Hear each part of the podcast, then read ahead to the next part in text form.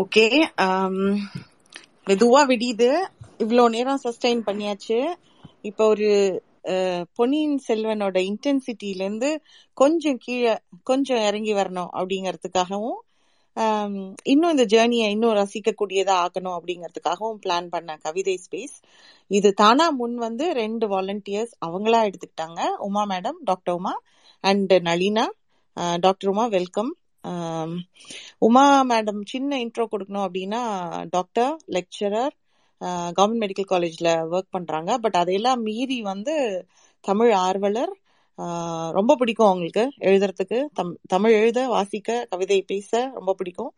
தமிழினி புனைக்குழுவின் coordinator Uma ma'am.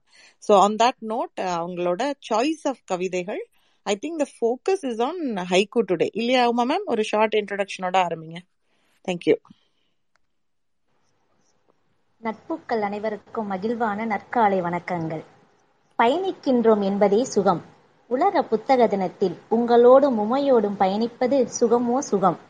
எனக்கு கிடைத்த இந்த முப்பது நிமிடங்களை பொக்கிஷங்களாக எண்ணி நிகழ்விற்குள் நுழைகிறேன். வணக்கம் அனைவருக்கும். உலக புத்தக தின வாழ்த்துக்களோடு.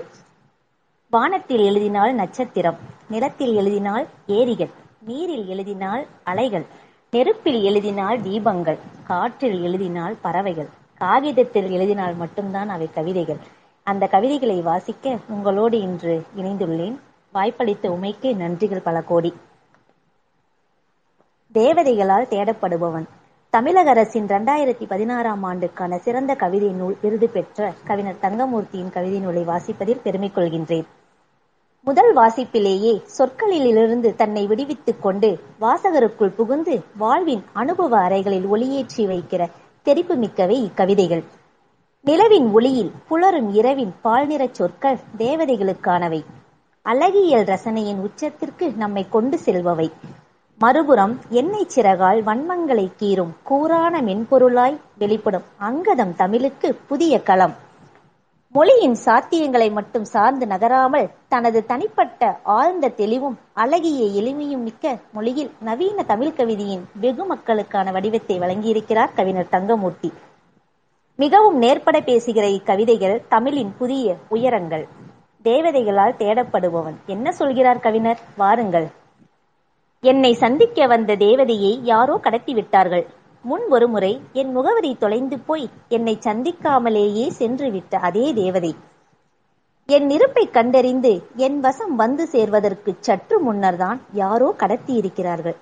நலம் அறிந்திடவோ நற்செய்திகள் கொணர்ந்தோ, தேவ சபையின் பிரதிநிதியாகவோ, என் கவியறிந்து கை குலுக்கவோ, காவல் நிற்கவோ, இழப்புகளை மீட்கவோ, மனதறிந்து தேற்றவோ, ஒரு மரியாதை நிமித்தமோ, இதுவன்றியும் வேறெதற்காகவோ இருக்கலாம் தேவதையின் வருகை. கடத்தியவர்களின் நோக்கம் என்னை சிதைப்பதன்றி தேவதையை கடத்துவதல்ல. என் எதிரிகளோ ஏதோ ஒரு சந்தர்ப்பத்தில் எதிரிகளாக உருவாகியவர்களோ பின்தொடரும் துரோகிகளோ ஈடுபட்டிருக்கலாம் இக்கடத்தலில். பழைய புதிய எதிரிகளின் வியூகங்கள், துரோகிகளின் சதிவலைகள், இன்ன பிற உத்திகள் என எம்முறையிலும் வெவ்வேறு வகையிலும் எது ஒன்றும் செய்ய முடியாது என்னை. காரணம், நான் தேவதைகளால் தேடப்படுபவன். கவிஞரின் பார்வையில் தேவதைகளால் தேடப்படுபவன். அடுத்து என்ன கூறுகிறார் கவிஞர்? நமக்கருகே மிதக்கும் வானம், நிலவின் ஒளி குறைந்திருந்த அவ்விரலில் நிலவின் ஒளி குறைந்திருந்த அவ்விரவில் உன் நினைவுகளின் வெளிச்சத்தில் நீராடி கொண்டிருந்தேன். நீயோ சின்ன சின்ன கப்பல்கள் செய்து அதில் ஒவ்வொரு நட்சத்திரமாய் அனுப்பி கொண்டிருந்தாய். ஒரு நேரத்தில் நட்சத்திரங்கள் தீர்ந்துவிடவே அடுத்து வந்த கப்பலில் நிலாவையே அனுப்பி வைத்தாய். அடுத்தென்ன அனுப்பப் போகிறாய் என்ற ஆவலில் நான் இருக்கையில் நீயே வந்து சேர்ந்தாய். அப்போது வானம் நமக்கருகே மிதந்து கொண்டிருந்தது. அப்போது வானம் நமக்கருகே மிதந்து கொண்டிருந்தது. கவிஞரின் பார்வையில் நாய்களை பற்றிய கவிதைகள். நாய்களை பற்றிய கவிதைகள் பெரும்பாலும் நாய்களை பற்றியதாய் இருப்பதில்லை. அலாவிலிது அசலாய் நாய்களை பற்றிய கவிதைகள். ஆனால் இது அசலாய் நாய்களை பற்றிய கவிதைதான். எங்கள் தெருவில் வேலை வெற்றியின்றி திரிகின்றன பல நாய்கள். என் கார் கடந்தால் குறைக்கின்றன, என் ஆடை கண்டு முறைக்கின்றன, என்னை நாடி வருவோருக்கு இடையூறு செய்கின்றன, என் எலும்பு துண்டுகளை கடிந்து என்னையே கடிக்க முனைகின்றன. அவ்வழி செல்லும் பெட்டை நாய்களை காம எச்சிலோடு பின்தொடர்கின்றன. நாய்களோடு வாழவும் பழகிக்கொள்ள வேண்டியிருக்கிறது. நாய்களை பற்றிய கவிதைகள் பெரும்பாலும் நாய்களை பற்றியதாய் இருப்பதில்லை. நாய்களை பற்றிய கவிதைகள் பெரும்பாலும் நாய்களோடு நாய்களை பற்றியதாய் இருப்பதில்லை. கவிஞரின் பார்வையில் நிலவை பற்றியது. நிலவுக்கு நட்சத்திர சொற்கள் குவிந்து கிடக்கின்றன. நிலாவை பற்றி ஒரு கவிதை இல்லை என்னிடம் என்கிறார் கவிஞர். கற்று மறவா களவு. வேலி தாண்டி குதித்து புளியம்பல குவியலில் கொஞ்சம் அள்ளி கொண்டோடுகையில் மூச்சிறைக்க துரைத்து பிடித்த பாட்டி காய்ந்த கொடியென கயிற்றுக்கட்டிலில் படுத்திருந்தாள் புளிய மரத்தடியில். கரம் பற்றி நலம் விசாரித்த என்னை அருகழைத்து சன்னமான குரலில் கேட்டால் புளியம்பழம் வேணுமா? எப்படி இருந்தது இந்த கவிதை? அர்த்தமிழந்த சொற்கள் சிலவற்றில் கரைகிறதின் ஆயுள் கவிஞரின் பார்வையில்.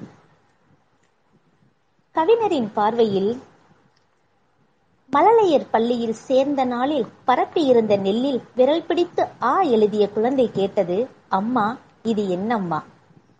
குழந்தை என்பது இயற்பெயர், சூட்டப்படுவது புனைப்பெயர். பெயர் சூட்டப்படாத குழந்தைகள் மேலும் அழகாயிருக்கிறார்கள். பீரிட்டழும் குழந்தையின் வாய்ப்பொத்தி நகைக்கடையில் பேரம் பேசுகிறாள் தாயுறுத்தி. பீரிட்டு அழும் குழந்தையின் வாய்ப்பொத்தி நகைக்கடையில் பேரம் பேசுகிறாள் தாயுறுத்தி. மூங்கிலின் இறுதி ஊர்வலம் புல்லாங்குழலின் எல்லா கண்களிலிருந்தும் கண்ணீர்.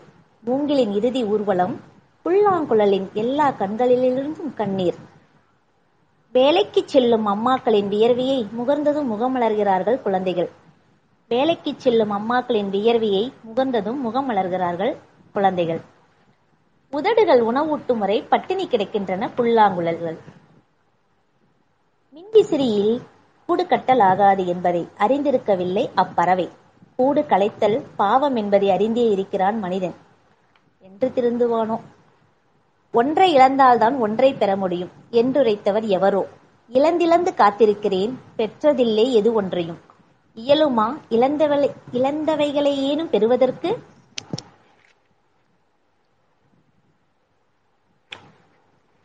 நிலவுக்குள் பூக்கும் பூமியை பற்றி கவிஞரின் பார்வை.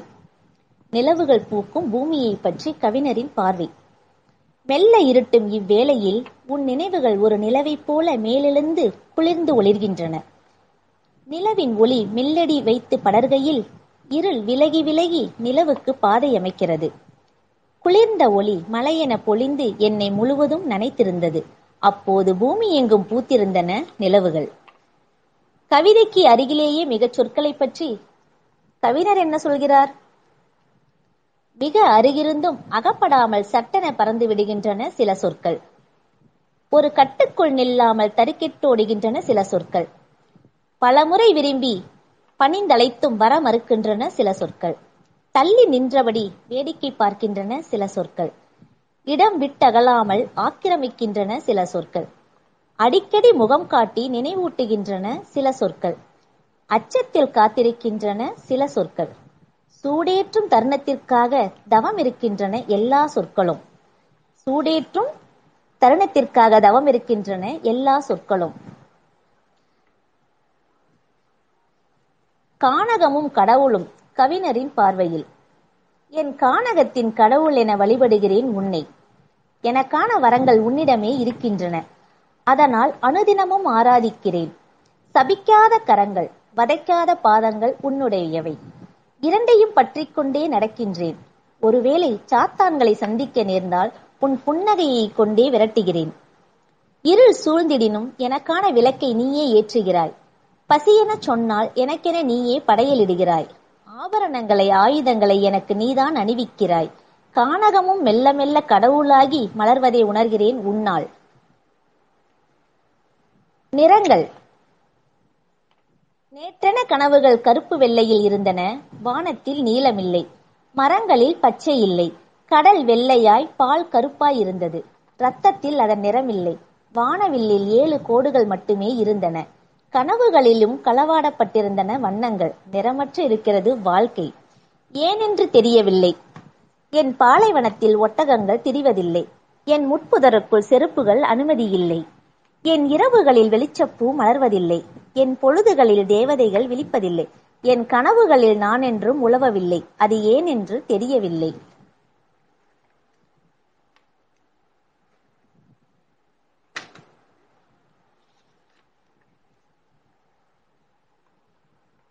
தன் தூக்கிகள் பற்றி கவிஞரின் பார்வை. உங்கள் பணத்தில் வாங்கிய கிரீடத்தை நீங்களே அணிந்து கொள்கிறீர்கள். உங்கள் புகழ் ஒலிக்கும் புல்லாங்குழலை நீங்களே இசைக்கிறீர்கள். உங்கள் பெருமை பேசும் பதாகைகளை நீங்களே வடிவமைக்கிறீர்கள். உங்கள் வெற்றிகளின் சரித்திரத்தை நீங்களே படைக்கிறீர்கள். நமக்கினி வேலை இல்லை என நகைக்கிறது காலம். நமக்கினி வேலை இல்லை என நகைக்கிறது காலம். ஒரு மாறுவேட போட்டியின் மறுபக்கத்தை கவிஞரின் பார்வையில் உங்களோடு பகிர நான் வந்துள்ளேன். மயில், மாலை, வேல், கிரீடம் என செலவு பல நூறாயினும் ஆறுதல் பரிசு கிடைத்திரா அவமானத்தால் கடவுளையே கன்னத்தில் அறைந்தாள் ஒரு தாய். மயில், மாலை, வேல், கிரீடம் என செலவுகள் பல நூறாயினும் ஆறுதல் பரிசு கூட கிடைத்திராத அவமானத்தால் கடவுளையே கன்னத்தில் அறைந்தாள் ஒரு தாய்.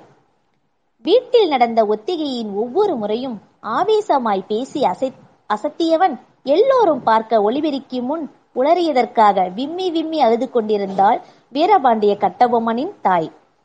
மகாகவி பாரதிக்கும் இம்முறையும் இரண்டாம் பரிசுதான். இலை தலை கிளைகளை சுற்றி கட்டி நான் மரம் பேசுகிறேன், என்னை வெட்டாதீர்கள், பாவம் இல்லையா என கேட்டு பரிசு பெற்ற குழந்தைக்காக எங்கோ வெட்டப்பட்டிருந்தது ஒரு மரம். கர்ணனாய் தோன்றி கவனத்தை ஈர்த்தவனுக்கு மதிப்பெண்களில் கஞ்சத்தனம் காட்டினார்கள் நடுவர்கள். ஆசைகளை துறக்கச் சொன்ன புத்த பெருமானின் தாய் தன் பிள்ளையே முதல் பரிசு பெற வேண்டும் என பேராசைப்பட்டாள். ஆடம்பர அணிகலன்களோடு அவதரித்த எல்லா கடவுள்களின் கையிலும் ஒரு செல்போன். அதிரடியாய் உரையாற்றி கொண்டிருக்கும் போதே அவிழ்ந்துவிட்டது அந்த அரசியல்வாதியின் வேட்டி. ஏழைகளுக்கு உதவுவதாக சொன்ன குழந்தை மருத்துவரை பார்த்து ஏளனமாய் சிரித்தது கூட்டம். அனைவரும் கடந்த பின் அந்த அரங்கெங்கிலும் சிதறி கிடந்தன குழந்தைகளின் மகிழ்ச்சிகளும் ஏமாற்றங்களும்.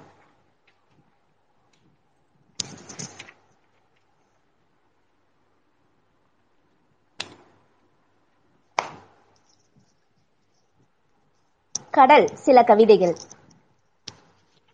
கையில் தேநீர் கோப்பை அறிந்து கையில் தேநீர் கோப்பை அருந்தி கொண்டிருந்ததென்னவோ கடல். கடல் நீரை அள்ளி பருகினேன், கலந்திருக்கலாம் என் சொந்தங்களின் உயிர் துளிகள்.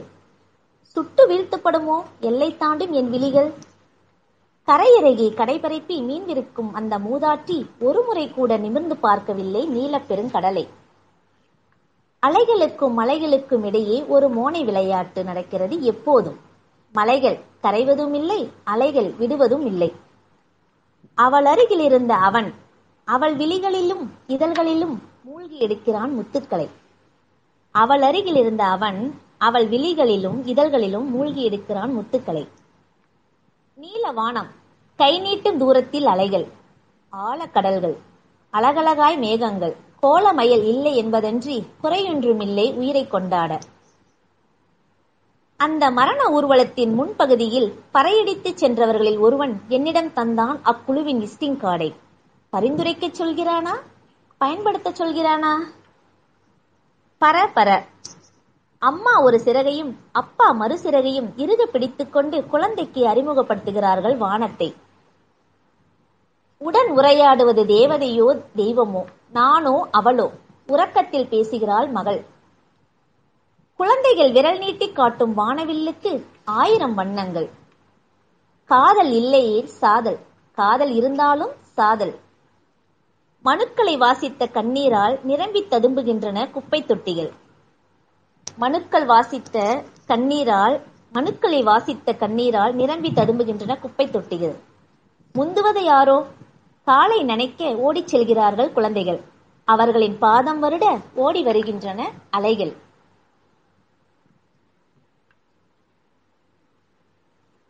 உச்சி வெயிலில் வேக தடைகளுக்கு அருகில் வெள்ளரி பிஞ்சும் கொய்யாவும் விற்று கொண்டிருக்கும் பெண்களின் வியர்வை துளிகளுக்குள் விழுந்து கிடக்கிறார்கள் குடிகார கணவன்கள். பிள்ளைகளை பற்றிய பெற்றோர்களின் பெற்றோர்களை பற்றிய பிள்ளைகளின் கனவுகள் தத்தம் ஏமாற்றங்களோடு. யாருமற்ற அவ்விரவில் அபார்ட்மெண்ட் விளம்பர பிளக்ஸை கிழித்துக் கொண்டிருக்கிறான் ஒழுகும் குடிசையின் கூரைக்கென. யாருமற்ற அவ்விரவில் அபார்ட்மெண்ட் விளம்பர பிளக்ஸை கிழித்துக் கொண்டிருக்கிறான் ஒழுகும் குடிசையின் கூரைக்கு என.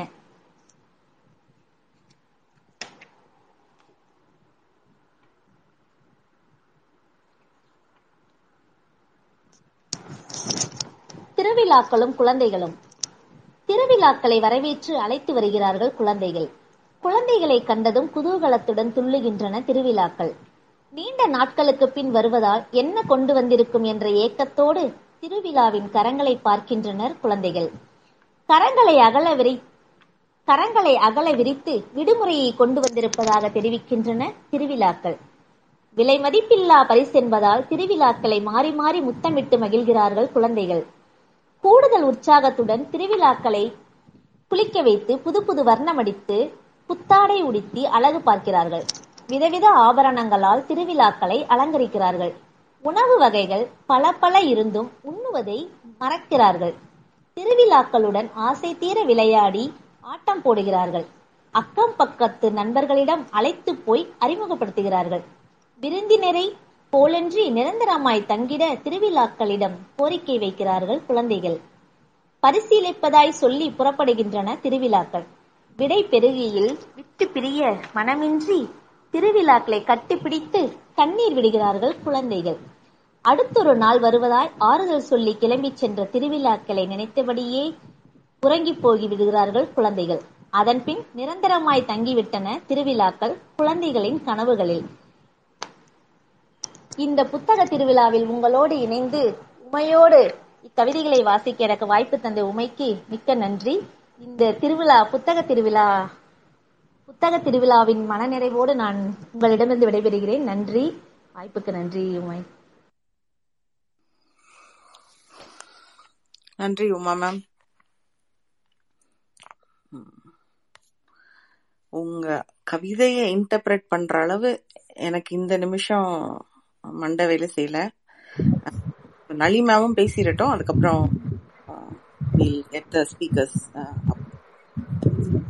நல்லா நல்லா படிச்சீங்க. கவிதைகளுக்கு என் வார்த்தைகளுக்கு ஆவரணங்கள் அணிந்த மாதிரி உங்களோட கவிதை இருந்தது, ரொம்ப நல்லா இருந்தது.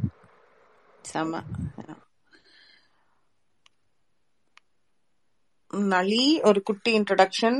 ஸ்பீக்கரை எடுத்துருங்க, மியூட் எடுத்துருங்க நளி மேம். வணக்கம் உமாய். வணக்கம். ஒரு just give me one minute.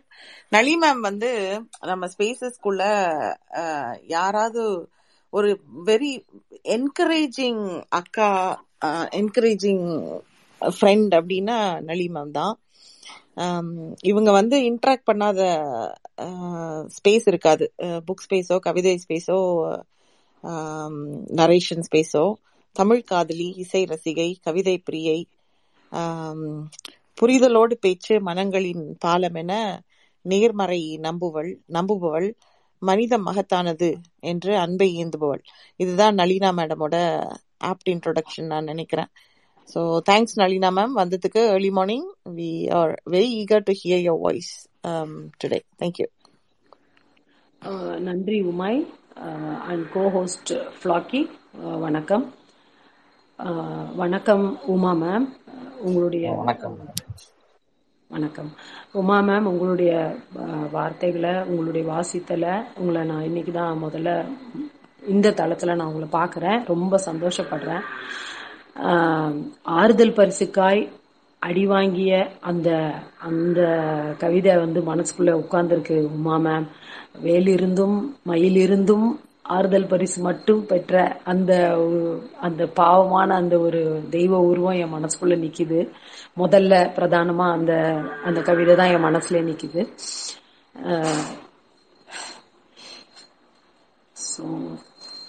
இன் காலை பொழுதில் உள நிறை நன்னாள் காண வாழ்த்தோடு வணக்கமும்.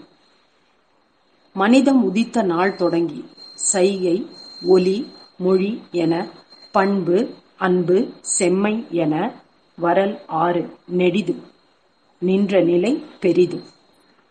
ஒலியில் ஒரு அழகு இசை, மொழியில் ஒரு அழகு கவிதை. கோர்க்கப்பட்ட சொற்களோடு இசையும் சந்தத்தோடு கருத்தின் செறிவோடு மொழியின் அழகியல் கூறும் வடிவம் கவிதை. கவிதை என்பது ஆர்ட் ஆஃப் ரெய்னிங் என்பார் பாப்லோ நெருடா. பொழியும் கலை. மழை என பொழியட்டும், மேகம் என திரளட்டும். கவிதை சாரலில் நனைதல் பரவசம். வாருங்களேன், நான் ரசித்த கவிதைகளை உங்களோடு பகிர்ந்து கொள்ள விழைகிறேன்.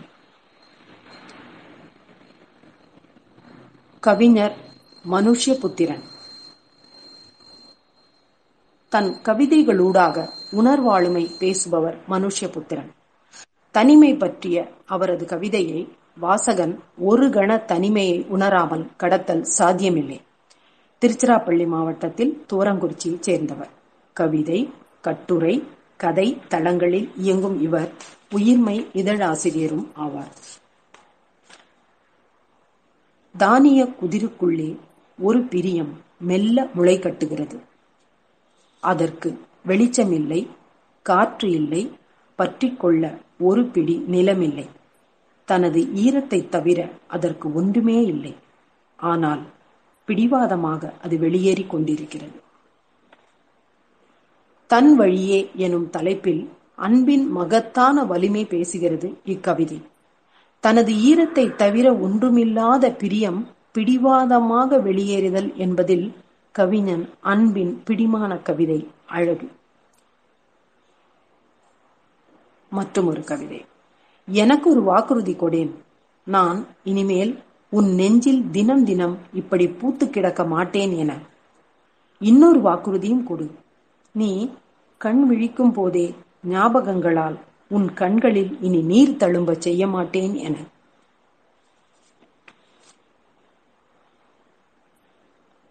ஒவ்வொரு கவிதையிலும் ஒரு தாக்கத்தை பதிப்பித்த மனுஷ்யபுத்திரன் எனும் கவிஞனின் எனக்கு பிடித்த இரண்டு கவிதைகள். கவிஞர் சுந்தர ராமசாமி. மனித மனதின் உள்ளடுக்குகளில் பயணிக்கும் உன்னத எழுத்தாளர் என அறியப்பட்டவர். புதினம், சிறுகதை, மொழிபெயர்ப்பு நூல்கள் என விரிந்த தளங்களில் ஆழ்பதிவு செய்த நவீன தமிழ் இலக்கியத்தின் மிகச்சிறந்த எழுத்தாளருள் ஒருவர். சவால். நோவெடுத்து சிரமிறங்கும் வேளை, துடைகள் பிணைத்து கட்ட கயிறுண்டு உன் கையில், வாளுண்டு என் கையில், வானமற்ற வெளியில் நின்று மின்னலை விழுங்கி சூளுறும் மன வலியுண்டு. ஓய்ந்தேன் என மகிழாதே, உறக்கமல்ல தியானம், பின்வாங்கல் அல்ல பிதுங்கள்.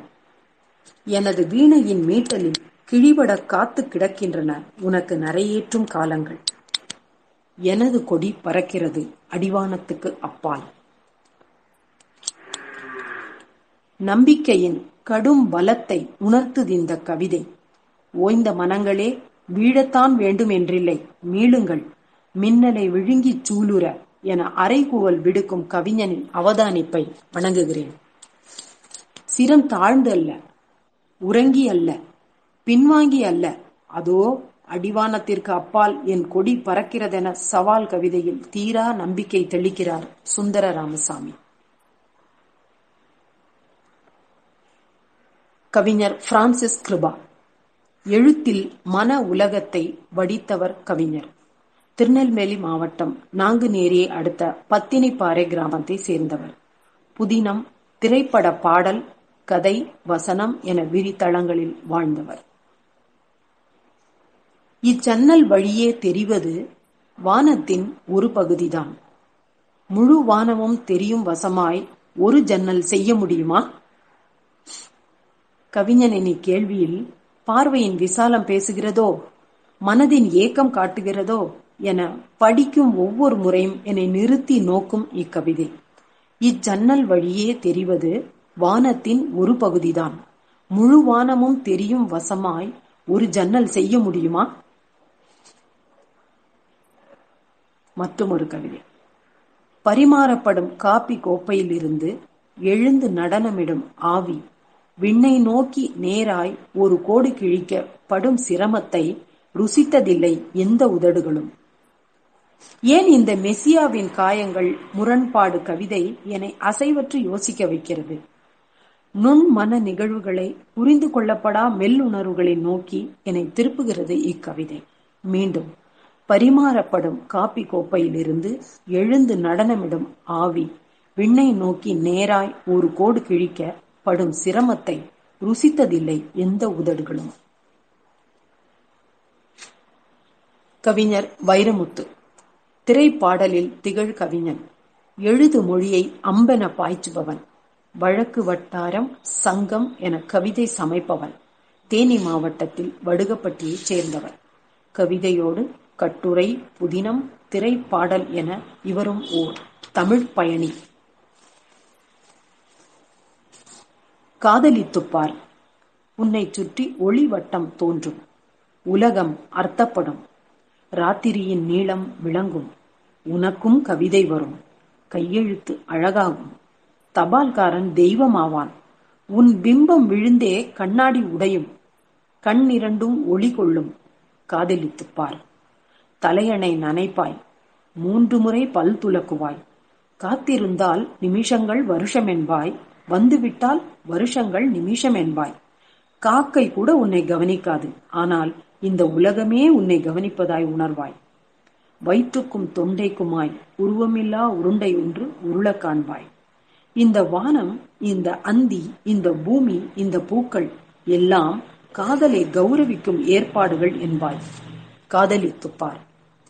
இருதயம் அடிக்கடி இடம் மாறி துடிக்கும், நிசப்த அலைவரிசைகளில் உனது குரல் மட்டும் ஒலிபரப்பாகும், உன் நரம்பே நாணேற்றி உனக்குள்ளே அம்புவிடும், காதலின் திரைச்சீலையை காமம் கிழிக்கும், ஹார்மோன்கள் நைல் நதியாய் பெருக்கெடுக்கும், உதடுகள் மட்டும் சகாராவாகும், தாகங்கள் சமுத்திரமாகும், பிறகு கண்ணீர் துளிக்குள் சமுத்திரம் அடங்கும். காதலித்துப்பார்.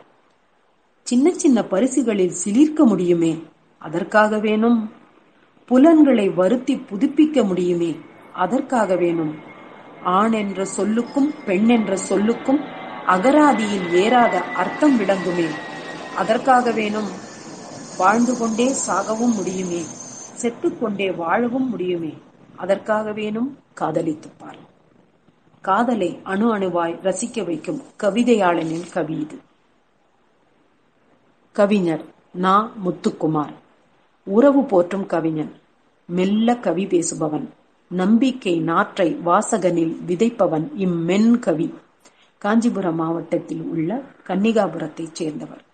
பாடலாசிரியர், கவிஞர், எழுத்தாளர், நாவலாசிரியர் என பன்முகம் கொண்டவர். தூர். வேப்பம்பூ மிதக்கும் எங்கள் வீட்டு கிணற்றில் தூர்வாரும் உற்சவம் வருட வருடத்திற்கு ஒரு முறை விசேஷமாய் நடக்கும். ஆழ்நீருக்குள் அப்பா முங்க முங்க அதிசயங்கள் மேலே வரும். கொட்டாங்கச்சி, கோலி, கரண்டி, கட்டையோடு உள்விழுந்த துருப்பிடித்த ராட்டினம், வேலைக்காரி திருடியதாய் சந்தேகப்பட்ட வெள்ளி டம்ளர், சேற்றிற்குள் கிளறி எடுப்போம் நிறையவே. சேருடா சேருடாவென அம்மா அதட்டுவாள் என்றாலும் சந்தோஷம் கலைக்க யாருக்கு மனம் வரும்? பகைவென்ற வீரனாய் தலைநீர் சொட்ட சொட்ட அப்பா மேல் வருவார். இன்று வரை அம்மா கதவுகளின் பின் இருந்துதான் அப்பாவோடு பேசுகிறாள். கடைசி வரை அப்பாவும் மறந்தே போனார் மனசுக்குள் தூரெடுக்க. இக்கவிதைக்கு வெளிச்சம் பாய்ச்சியவர் சுஜாதா. இக்கவிதை மூலம் மனதினுள் தூரெடுக்க வைத்தவர் முத்துக்குமார். அழகாய் பெண்ணியம் பேச, மனம் கிளறி உண்மை எடுக்க செய்திருக்கிறார் இக்கவிதையில். மீண்டும் சில வரிகள். கொட்டாங்கச்சி, கோலி, கரண்டி, கட்டையோடு உள்விழுந்த துருப்பிடித்த ராட்டினம், வேலைக்காரி திருடியதாய் சந்தேகப்பட்ட வெள்ளி டம்ளர், சேற்றிற்குள் கிளறி எடுப்போம் நிறையவே, சேருடா சேருடாவென அம்மா அதட்டுவாள் என்றாலும் சந்தோஷம் கலைக்க யாருக்கு மனம் வரும்? பகைவென்ற வீரனாய் தலைநீர் சொட்ட சொட்ட அப்பா மேல் வருவார். இன்று வரை அம்மா கதவுகளின் பின்னிருந்துதான் அப்பாவோடு பேசுகிறாள். கடைசி வரை அப்பாவும் மறந்தே போனார் மனசுக்குள் தூரெடுக்க. கவிஞர் பிரமிழ். இலங்கையில் பிறந்து தமிழகத்தில் வாழ்ந்தவர். அகவயம் பேசும் கவி இவர். இயங்கு தளங்கள், புதுக்கவிதை, விமர்சனம், சிறுகதை மற்றும் நாடகம், ஓவியர் மற்றும் களிமண் சிற்ப கலைஞரும் கூட. சிறகிலிருந்து பிரிந்த இறகு ஒன்று காற்றின் தீராத பக்கங்களில் ஒரு பறவையின் வாழ்வை எழுதிச் செல்கிறது. இது ஒரு பயணம் பேசும் கவிதை என தோன்றுது எனக்கு. காற்று உணரக்கூடும் தானே பறவையின் வாழ்வினை, அதுதான் தீராத பக்கங்கள் கொண்டுள்ளதே. பறவையின் வாழ்வு தொடர்கிறது அல்லவா. மீண்டும், சிறகில் இருந்து பிரிந்த இறகு ஒன்று காற்றின் தீராத பக்கங்களில் ஒரு பறவையின் வாழ்வை எழுதிச் செல்கிறது. தபு சங்கர். காதல். காதல் என்பது நிலையா, நிலை மறந்த நிலையா, நிலை கடந்த நிலையா, பற்றின் நிலையா, முற்றும் துறந்த நிலையா? வாழ்ந்தவாறு இருக்கும் காதல் மனதிலுள் இக்கேள்விகள். இந்த வெள்ளோட்டமே கூறக்கூடும் காதல் கவிதையின் வரவை. ஆம், தபு சங்கர். ஒரு ரோஜா என்னிடம் பரிசு பொருளாக ஒரு ரோஜாவை கேட்கிறது உன் மௌனம். ஆனால் உன்னை காதலிக்க ஆரம்பித்த போதே பூக்களையும் நேசிக்க ஆரம்பித்து விட்டது மனசு. எப்படி பறிப்பேன் ஒரு ரோஜாவை? வெட்கம். எதை கேட்டாலும் உன் வெட்கத்தையே தருகிறாய். உன் வெட்கத்தை கேட்டால் எதை தருவாய்? ஒரு கவிதை கூட உன்னை மாதிரி இல்லையே. எல்லா கவிதைகளுமே உன்னை பற்றியது. எனினும் ஒரு கவிதை கூட உன்னை மாதிரி இல்லையே. ஆண் தன் காதலியின் காதலை விட காதலியையே அதிகம் விரும்புகிறான். பெண் தன் காதலனை விட அவன் காதலையே அதிகம் விரும்புகிறாள். எவ்வித அறிமுகமும் விளக்கமும் தேவையின்றி வாசித்த மனங்களில் எல்லாம் காதல் வீசி செல்பவை தபு சங்கரின் கவிதைகள்.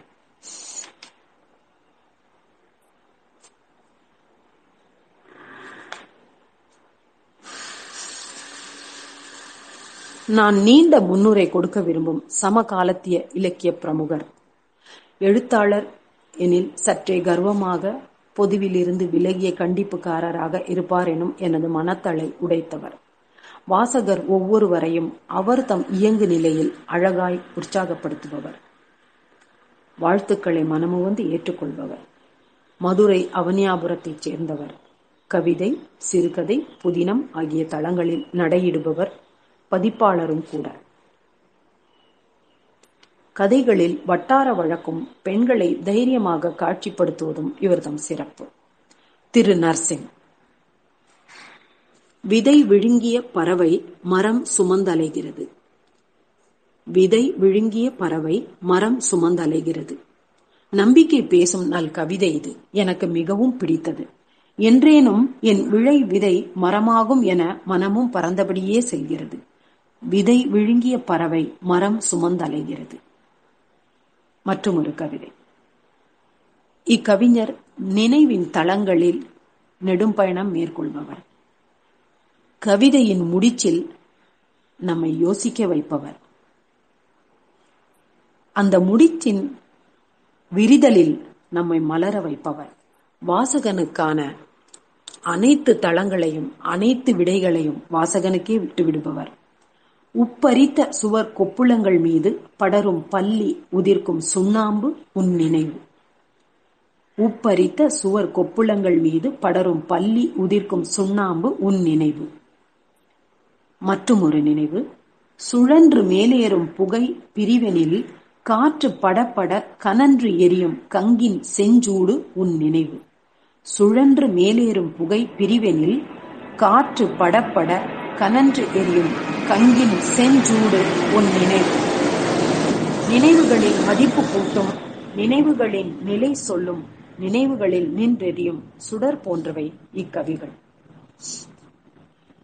நம் கீச்சு வெளியில் நான் ரசித்த சில கவிதைகள். கணினியின் எக்ஸல் தாளில் அச்சில் வராத அடிக்கட்டங்கள் போல எதையெதையோ கவிதை வடிக்க அதன் சூத்திரங்களை வழங்கியபடி செம்மாந்திருக்கிறது இயற்கை. லக்ஷ்மி விவிஏ ஒன் அவர்களுடைய கவிதை.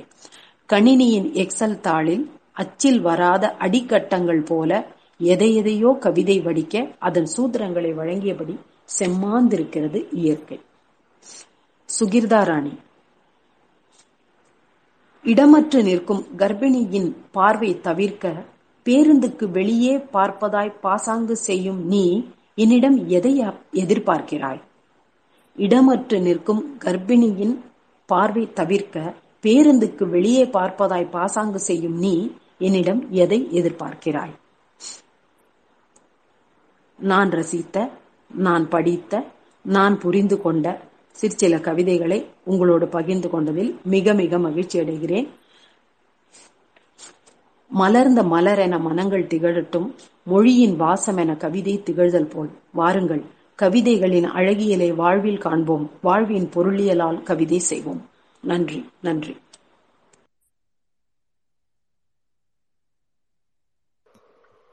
அருமை அருமை நலி. ஒவ்வொரு கவிதையும் வந்து முத்துக்களா இருந்தது, ரொம்ப நல்லா இருந்துச்சு. ரொம்ப நன்றி. இந்த கவிதைகள் எல்லாம் வந்து ஒரு சிலது கேட்டிருக்கோம், குறிப்பா தபு சங்கர் கவிதைகள் எல்லாம் வந்து அது ரொம்ப ஃபேமஸ். அது வெட்கத்தை எதை கேட்டாலும் வெட்கத்தை தருகிறாய், வெட்கத்தை கேட்டால் எதை தருவாய்ங்கிறது. அது நர்சிம்முடைய அந்த கவிதை, சுகீர்தாராணி கவிதை கூட கேட்டிருக்கேன், ரொம்ப ஃபேமஸான ஒரு கவிதை. கொஞ்சம் இந்த தொனியில இருக்கும்,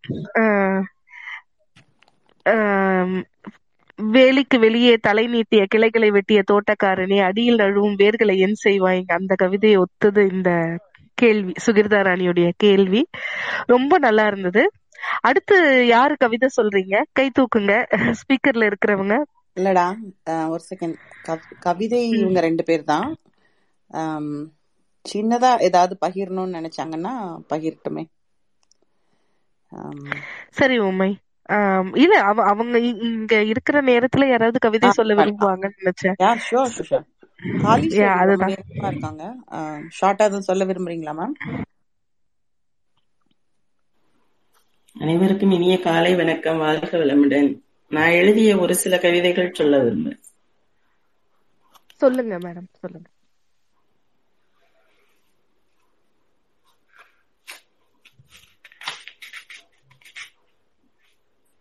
பெண் குழந்தை பற்றி எழுதியிருக்கேன். பேச்சற்ற நிலையிலே நான் இருந்தபோது பெண் குழந்தை பெண் குழந்தை என்று செவிலி சொல் கேட்டு உறவினர்கள் பெய்யாது பெய்த வான்மழை போல் கீச்சென்று குழந்தை ஒலி கேட்டார். கிளிமொழியால் மலர்குழலி வெளியில் வந்து மூச்சோடும் அழகோடும் பெண் குழந்தை முத்துப்போல் பிறந்தது, தாய் நலமே என்றார். வான் பெற்ற நிலவை போல வந்தது ஒரு குழந்தை, என்னை தேன் பெற்ற வாயால் அம்மா என்றழைத்த திங்கள் எழில். இலகிய பொன் உருக்கிய சிற்றுடல் அவள் மேனி, ஒளிபடும் பவளச் செவ்வாய், இரு நீலக்கண்கள், ஒரு பிடி கரும்பின் கை கால், அழகோடு அசையும் பச்சை கிளியை காண எப்பெரும் பாகியம் பெற்றேனோ. அடுத்தது வந்து பெண்ணின் பெருமை. கண்களும் ஒளியும் போல, கவின்மலர் வாசம் போல, பெண்ணில்லாமல் ஆணில்லை, வானில்லாமல் மழை இல்லை. கண்ணை காக்கும் இரண்டிமை போலவே பெண் என்பவள் குடும்பத்தின் ஆணிவேர். ஆணும் பெண்ணும் ஒன்றே, தன் நிகரில்லாத அன்பினால் சமத்துவமாகிட வேண்டும் என்றே. பெண்கள் கல்வி. பெண் கல்வி கற்பது குடித்தனம் நடத்துதற்கே, பெண்கள் கல்வி கற்பது மக்களை பேணுதற்கே, பெண்கள் கல்வி கற்பது உலகினை பாதுகாப்பதற்கே, பெண்கள் கல்வி கற்பது மடமையை அழிப்பதற்கே. கல்வி இல்லாத பெண்கள் களர் நிலம் போல, இந்நிலத்தில் புல் விளைந்திடுமே தவிர நல்ல புதல்வர்கள் உருவாவதில்லை. கல்வி அறிவுடைய பெண்கள்தான் தரணியில் தனித்தன்மை கொண்டு நல்லறிவு உடைய மக்களை பெற முடியும்.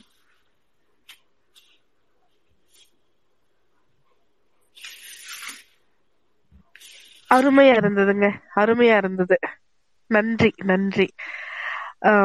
தீகா கை தூக்கி இருக்கீங்க, சொல்லுங்க. நன்றி கார்த்திகா வாய்ப்புக்கு. உமா அண்ட் நளி அவங்களுடைய கவிதையை கேட்ட ஒரு அழகான வானவில்லை பார்த்து கொண்டு உட்கார்ந்துருக்கும் போது, கவிதை அப்படின்ற ஒரு அழகான வானவில்லை பார்த்து கொண்டு உட்கார்ந்துருக்கும் போது அங்க சாரலும் குட்டி சாரலும் சேர்ந்து கொண்டு மனதிற்கு ஏற்படுத்தும் இனிமை. மிக்க நன்றி. எந்தெந்த கவிஞர்கள்லாம் தமிழக இலக்கிய இதில் வந்து வட்டத்தில் வந்து கவிஞர்களாக பெரும் கவிஞர்களாக அறியப்படுகிறார்களோ அவர்களை கொண்டு வந்தது மட்டுமல்லாமல், அவர்களை கொண்டு வந்து நம் மனதை நினைத்தது மட்டுமல்லாமல், நம்ம இணைய கீச்சு வெளியிலையும் இருக்கிற சமகால கவிஞர்களையும் கொண்டு வந்து அவங்க கவி கவிதைகள் வாசிச்சது ரொம்ப நல்ல ஒரு அறிமுக அனுபவமா இருந்தது. மிக்க நன்றி Nali, wonderful. And Uma Uma Thiru and Nali ரெண்டு பேருக்கும் என்னுடைய நன்றிகளும் வாழ்த்துக்களும். நன்றி.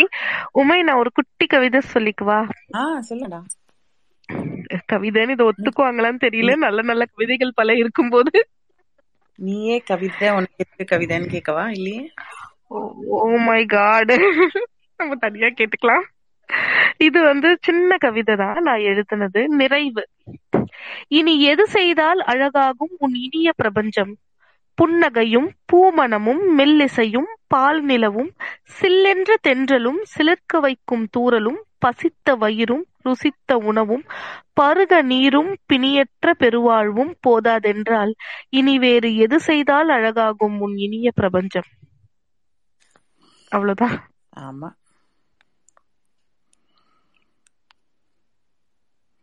கவிதை சொன்னால் அழகாகும் இனிய பிரபஞ்சம். Wonderful beginning.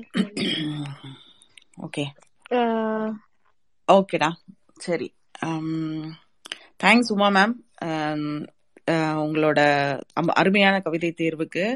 Nali, careful selection. ஒரு ரெண்டு பேருமே சேர்ந்து ஒரு வண்டர்ஃபுல் பொக்கேவை எடுத்து இண்டிவிஜுவல் ஃப்ளவர்ஸ் ஒன்னு ஒன்னும் அழகா இருக்கு. எதை பாக்குறது எதை விடுறதுன்னு தெரியல. Lot of familiarity, lot of brain செல்ஸ்ல போய் தட்டி எழுப்பிட்டு வந்த சில சில பல கவிதைகள். ஸோ சிரத்தையா தேர்ந்தெடுத்திருக்கீங்கன்னு நல்லா தெரியுது. தேங்க்ஸ் ஃபார் தி கவிதை bouquet so early in the morning. நன்றிகள். Stay with us, we'll go to the next space. நம்ம ஸ்பீக்கர் வந்திருக்காங்க. பொன்னியின் செல்வன் வந்து எப்படி நீங்க ஒரு கேப்சியூல்ல நமக்கு அவங்க கொடுத்தாங்களோ அது மாதிரி வள்ளுவரை பத்தின ஒரு ஸ்னீக் பீக் கொடுக்கறதுக்கு நம்ம கிட்ட இன்னைக்கு தமிழ்கள் ஜாயின் பண்ணிருக்காங்க. அவங்களோட சேர்ந்து சேதுவும் இருக்காங்க. Just give us a few seconds. ஃப்ளாக்கி, தேர்ட்டி